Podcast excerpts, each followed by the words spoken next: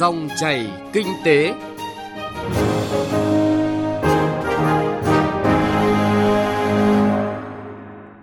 Xin chào quý vị và các bạn. Chương trình Dòng chảy kinh tế hôm nay, chúng tôi chuyển tới quý vị và các bạn thông tin đáng chú ý. Hợp tác phát triển chuỗi dịch vụ vận tải logistics nhiều cơ hội mới.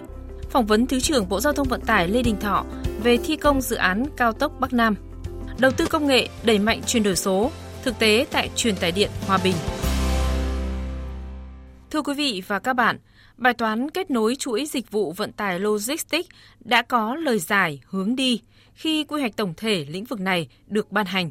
Đây chính là cơ sở để mở ra cơ hội hợp tác giữa các doanh nghiệp trong và ngoài nước để giảm chi phí vận tải, tăng năng lực cạnh tranh quốc gia, phát huy chuỗi dịch vụ logistics xanh theo hướng kết hợp vận tải biển, vận tải ven biển và vận tải pha sông biển được cho là giải pháp thông minh hiện nay, ngay cả trước tác động tiêu cực từ dịch bệnh.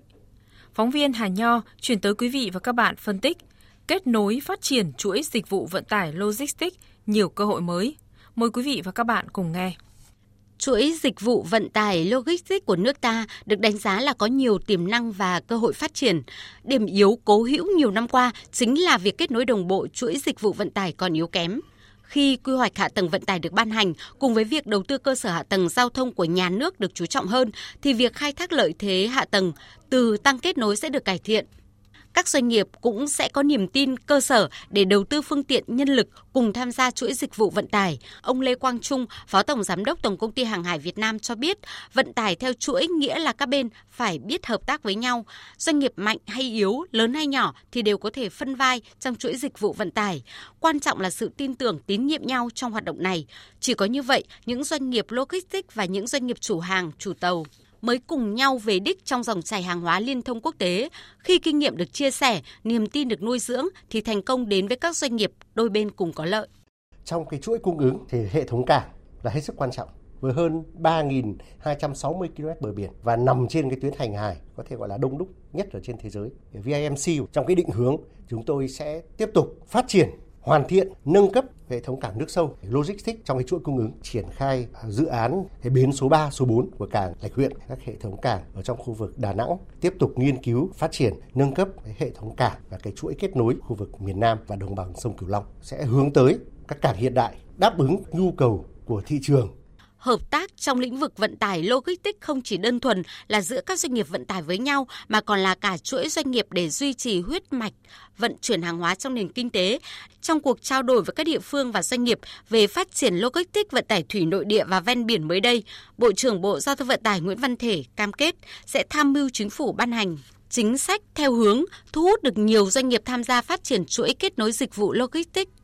Làm sao có cái cơ chế để cho doanh nghiệp họ mua sắm các cái thiết bị vận tải thủy, nhất là các cái phương tiện vận tải container. Ta hình thành nên kết nối giữa cảng thủy nội địa với cảng ICD có quy hoạch thì chúng ta mới kêu gọi các nhà đầu tư được. Đây là trách nhiệm của không chỉ ngành giao thông, mà còn các bộ ngành. Bởi vì là nếu mà chúng ta nhìn nhận được hạn chế, thì chúng ta mới là nghiên cứu xem cái nguyên nhân. Chúng ta mới đề xuất giải pháp, nó hợp lý. Quan điểm chung của nhà quản lý, nhà doanh nghiệp và chuyên gia đó là chuỗi dịch vụ vận tải logistics được duy trì và phát triển bền vững, tạo sự kết nối vận chuyển hàng hóa đầu vào đầu ra cho chuỗi sản xuất kinh doanh toàn cầu. Việc hợp tác tổ chức kết nối theo chuỗi dịch vụ sẽ giúp tổng thể chi phí của các doanh nghiệp trong chuỗi cung ứng logistics, chủ hàng, chủ tàu cùng tiết kiệm chi phí và thời gian lưu thông, tạo thuận lợi và phát triển chung cho mỗi doanh nghiệp.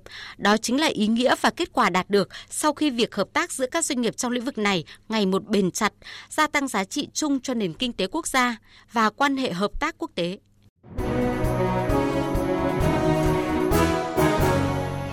Ngay thông tin kinh tế, giá trị mới, thành công mới.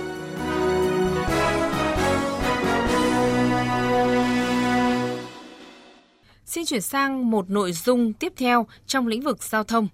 Thưa quý vị và các bạn, việc thi công dự án cao tốc Bắc Nam gặp nhiều vướng mắc khó khăn từ nguồn vật liệu, dịch bệnh, có nguy cơ ảnh hưởng tới tiến độ chung của dự án. Vì vậy, lãnh đạo Bộ Giao thông Vận tải thường xuyên kiểm tra đôn đốc và tìm cách tháo gỡ những vướng mắc phát sinh. Đồng thời, yêu cầu các ban quản lý dự án, các nhà thầu tập trung tranh thủ thời tiết và mặt bằng sạch để đẩy mạnh thi công, kịp thời khắc phục khó khăn, đảm bảo tiến độ dự án. Phóng viên Hà Nho phỏng vấn Thứ trưởng Bộ Giao thông Vận tải Lê Đình Thọ về nội dung này. Mời quý vị và các bạn cùng nghe. Thưa ông, việc đầu tư xây dựng các dự án thành phần của cao tốc Bắc Nam thì ờ, đang diễn biến như thế nào trong ờ, dịp mà những cái tháng cuối năm này? Phải tận dụng cái thời gian nhất là quý 3 thì các khu vực miền Trung rồi kể cả phía Nam thì nó vẫn có mưa và thi công các công trình giao thông nhất là đắp nền đường mà mưa thì nó ảnh hưởng rất là lớn nên phải tranh thủ, khi có, đã có nguồn vật liệu thì phải tranh thủ thời tiết. Kể cả có thể phải làm cả đêm, phải làm mặt bằng thì đến bây giờ là phải khẳng định các địa phương người ta cũng rất là tích cực. Vừa chống covid, vừa giải phóng mặt bằng, vừa đi lo bao nhiêu thứ, nhưng mà đến bây giờ có thể nói là họ cũng hỗ trợ đến mức tối đa về mặt bằng. Phải khẳng định là cái mặt bằng nó không ảnh hưởng gì đến tiến độ thi công hết. Còn một vài, hai điểm cái đấy trước sau thì theo chỉ đạo thủ tướng đến 30 tháng 11 thì các địa phương cố gắng để lần sau gỡ nốt. Thưa ông là thường thì khi mà đầu tư các dự án thì mặt bằng được cho là bài toán nan giải. Việc đề ra các cái cơ chế đặc thù như là bàn giao mặt bằng sạch cho dự án để à, phát triển hạ tầng giao thông thì có ý nghĩa như thế nào trong cái việc là à, đảm bảo tiến độ của dự án? cái thời gian tới, vấn đề đầu tư kết cấu hạ tầng giao thông nó là một trong những cái nhiệm vụ mà có thể nói liên tục và xuyên suốt trong quá trình phát triển đất nước nên quá trình làm thì chúng ta cũng phải đúc kết ra được những cái kinh nghiệm để làm sao đấy, có thể nói là cái nhiệm vụ để thực hiện tốt được, thì nó gắn liền với những cái giải pháp và những cái kinh nghiệm mà trong quá trình làm. Thế thì bây giờ cũng phải tính đến là một trong những cái giải pháp mà chúng ta tập trung giải phóng mặt bằng trước, thì đây là một trong những giải pháp hết sức là quan trọng. Mà có thể nói là từ trước đến giờ chúng ta làm, thì rất nhiều dự án chậm tiến độ, thì một trong những nguyên nhân chính là do công tác giải phóng mặt bằng. Chứ còn năng lực nhà thầu để mà khi lựa chọn tổ chức thì hầu như các nhà thầu nó đáp ứng được. Nên cái vấn đề thi công xây lắp để đáp ứng tiến độ khi có những cái mặt bằng, khi có những nguồn vật liệu rồi thì nó là rất là là bình thường. Nhưng mà nếu mà không may mà nó không đồng bộ, nó thiếu đi, một trong những cái khâu là giải phóng mặt bằng hay nguồn vật liệu thì nó dẫn đến dự án sẽ chậm. Thế thì cái công tác giải phóng mặt bằng là bây giờ phải xác định nó phải đi trước một bước. Thưa ông là kinh nghiệm thực tiễn rút ra trong cái việc là hoàn thành các dự án theo đúng hợp đồng tại các cái dự án thành phần ờ, của cao tốc Bắc Nam là gì ạ? Theo cái luật đầu tư mới bây giờ đấy là nó gắn liền với thời gian công tác chuẩn bị đầu tư.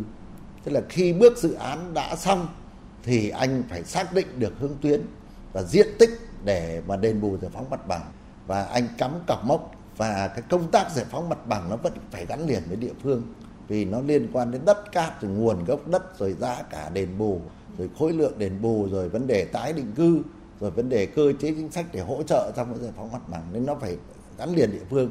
Nhưng phải được xác định là phải làm trước. Sau khi anh lựa chọn được nhà thầu thì nhà thầu vào là người ta đã có mặt bằng sạch. Thời gian mà bỏ trong cái hồ sơ mời thầu ấy, thì nó phải gắn liền với cái tiến độ. Còn anh nào không thực hiện được sẽ xử phạt theo cái quy định của hợp đồng.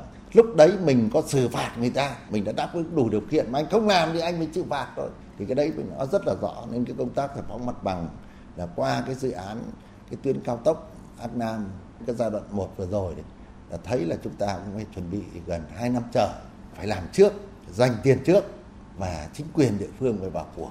Từ đấy chúng ta có một diện tích mặt bằng sạch và khi tiến độ triển khai như thế nào khách quan và đánh giá về vấn đề xây lắp, thì bây giờ bảo là do vấn đề là chậm về tiến độ thi công, thì khẳng định là cái này nó rất là là hạn hữu thôi.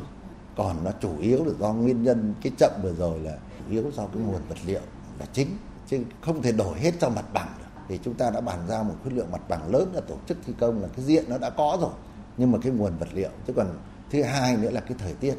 Đối với ngành giao thông là phải liên quan đến vấn đề thời tiết. Thời tiết là một quý 3 tháng mà nó mưa như miền Trung thì không làm được.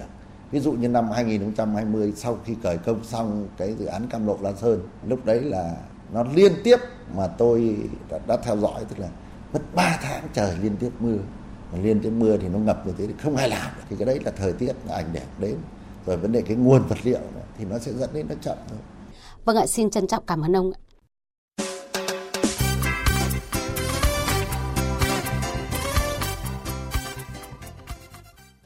Thưa quý vị và các bạn, đầu tư công nghệ hiện đại, đẩy mạnh chuyển đổi số đã tạo ra những bước ngoặt trong lao động sản xuất của nhiều đơn vị, ngành nghề.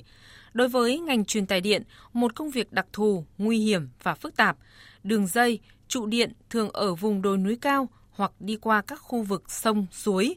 Việc ứng dụng công nghệ đã hỗ trợ rất tốt cho người lao động. Câu chuyện từ UAV đến LiDAR ở truyền tải điện Hòa Bình thuộc Công ty Truyền tải điện 1, Tổng Công ty Truyền tải điện Quốc gia sẽ cho chúng ta thấy rõ điều này. Mời quý vị và các bạn cùng nghe. GPS Gimbal nó có kết nối rồi mà. Nãy em thấy là nó có lắc rồi. Tháng 4 năm 2021, anh Lương Ngọc Cương cùng một đồng nghiệp thực hiện kiểm tra đường dây ở một số vị trí cột gần nhà máy thủy điện Hòa Bình bằng thiết bị bay không người lái, hay còn gọi là UAV. Thời điểm này, truyền tài điện Hòa Bình đang tiến hành sửa chữa bảo dưỡng để cấp điện an toàn trong mùa nắng nóng, nên anh Cương bay liên tục trong các ngày để kiểm tra và báo cáo về đơn vị. Qua một thời gian thì đánh giá thiết bị hỗ trợ rất là tốt cho anh em quản lý vận hành, nhất là đối với lĩnh vực đường dây. Chưa hẳn đã thay thế con người, nhưng hỗ trợ rất lớn trong một số công tác kiểm tra, kiểm soát các chuỗi cách điện chi tiết, tổn thương, bay đến tận nơi không cần cắt điện để ghi hình và qua hình ảnh phân tích. Thì chúng tôi đưa ra là cái giải pháp nhanh nhất chứ trước đây thì mất thời gian cắt điện thì ra dây anh em kiểm tra mới rõ được. Có thiết bị này thì chúng tôi gần như đường dây vẫn mang tải bình thường và vẫn kiểm soát được. Thiết bị bay không người lái UAV ATX-8 của Hà Lan được công ty truyền tải điện 1 đưa vào khai thác từ năm 2016. Ba cán bộ kỹ thuật của công ty được cử đi học với chuyên gia của hãng, đào tạo 3 tuần tại Đà Nẵng và Con Tum. Sau khi được cấp chứng chỉ bay thì hàng tháng đội bay sẽ thực hiện bay ngoài hiện trường 10 đến 15 ngày để thành thạo thiết bị. UAV hình dung giống như flycam, khác chăng đó là kích cỡ lớn hơn, tính năng cao cấp hơn và trị giá hàng tỷ đồng. Thời gian bay trên bầu trời của thiết bị bay hàng tỷ đồng này là 15 phút cho một lần cất cánh. Chúng tôi cũng run đấy. Anh Lương Ngọc Cương, Phó phòng kỹ thuật truyền tài điện Hòa Bình, nhớ lại lần đầu điều khiển thiết bị này. Chúng tôi được giao cái nhiệm vụ quản lý và sử dụng thiết bị. Tâm lý anh em dùng có chút e ngại do thiết bị được công ty trang cấp đầu tiên và thứ hai là giá trị rất là lớn. Tuy nhiên thì qua quá trình sử dụng chúng tôi cũng đã phần nào hiểu được thiết bị và mình nắm bắt được các kỹ năng cần thiết để sử dụng, hạn chế gần như không có các cái rủi ro trong quá trình sử dụng. Đó là câu chuyện của UAV khoảng 5 tháng về trước. Tháng 10 năm nay, UAV ATX-8 sải cánh bay trên bầu trời, kiểm tra lưới điện truyền tải nhưng cõng trên lưng một thiết bị điện tử khác nặng gần 3 kg, đó là LiDAR. Cũng như UAV, LiDAR được nhập tịch từ nước ngoài và đang trong quá trình thử nghiệm giai đoạn 1. Ông Nguyễn Văn Giang, giám đốc truyền tài điện Hòa Bình cho biết, nếu như UAV chỉ cung cấp hình ảnh video xác thực thì LiDAR thông minh hơn khi số hóa phân tích hình ảnh đó. Một sự kết hợp hoàn hảo. Vấn đề đặt ra ở chỗ là chúng ta làm sao để lượng hóa được các cái hình ảnh đấy. Ví dụ như cây cao như thế nào đã vi phạm khoảng cách an toàn hay chưa, ờ, rồi là pha đất là bao nhiêu, thiết bị công nghệ LiDAR gắn trên UAV để cho ta những cái con số. Thì hiện tại đơn vị truyền tải Hòa Bình phối hợp với công ty ờ, bên ngoài cũng đã thực hiện được các việc là thí điểm và cũng đã bay được tương đối nhiều các khoảng cột và cũng đã cho rất là nhiều những kết quả về khoảng cách pha đất, giao chéo, độ cao dây dẫn và cho ta có con số về độ võng một cách chính xác. Tuy nhiên thì mới đang dừng ở cái chỗ là chúng ta đang phân tích hình ảnh và cho ra con số. Ông Nguyễn Văn Giang kỳ vọng trong giai đoạn 2, LiDAR sẽ phát huy hơn nữa. Ở giai đoạn 2 thì đơn vị cũng sẽ cố gắng nghiên cứu và đạt được để yêu cầu cái công nghệ đấy nó cho mình những cái alarm, cái cảnh báo và các dự báo. Không cần phải tự tính toán nữa, không cần phải phân tích hình ảnh nữa. Con người chỉ cài đặt số liệu, phần mềm tự tính toán, phần mềm tự cho ra một cái cảnh báo và linh ra các cái thiết bị thông minh như điện thoại, như máy tính và như các tin nhắn. Như vậy chỉ cần một tin nhắn chúng ta có thể kiểm soát được toàn bộ các cái vấn đề nguy cơ vi phạm an toàn trong cái cung đoạn đường dây đó một cách rất chính xác. Các kỹ sư của truyền tải điện đang phối hợp với công ty phần mềm để nhập số liệu kỹ thuật của ngành truyền tải theo quy định để phần mềm hiểu các ngưỡng quy phạm và đưa ra kết quả chính xác khi phân tích hình ảnh. Ngành đặc thù nên công nghệ không thể làm thay hết con người, nhưng chắc chắn công nghệ đang hỗ trợ rất tốt cho con người để đạt hiệu suất lao động cao. Ông Nguyễn Văn Giang khẳng định như vậy. Quý vị và các bạn thân mến, nội dung phản ánh hoạt động đầu tư công nghệ và chuyển đổi số tại truyền tài điện Hòa Bình vừa rồi cũng đã kết thúc chương trình Dòng chảy Kinh tế hôm nay. Chương trình do biên tập viên Hà Nho và nhóm phóng viên kinh tế thực hiện. Cảm ơn quý vị và các bạn đã chú ý lắng nghe.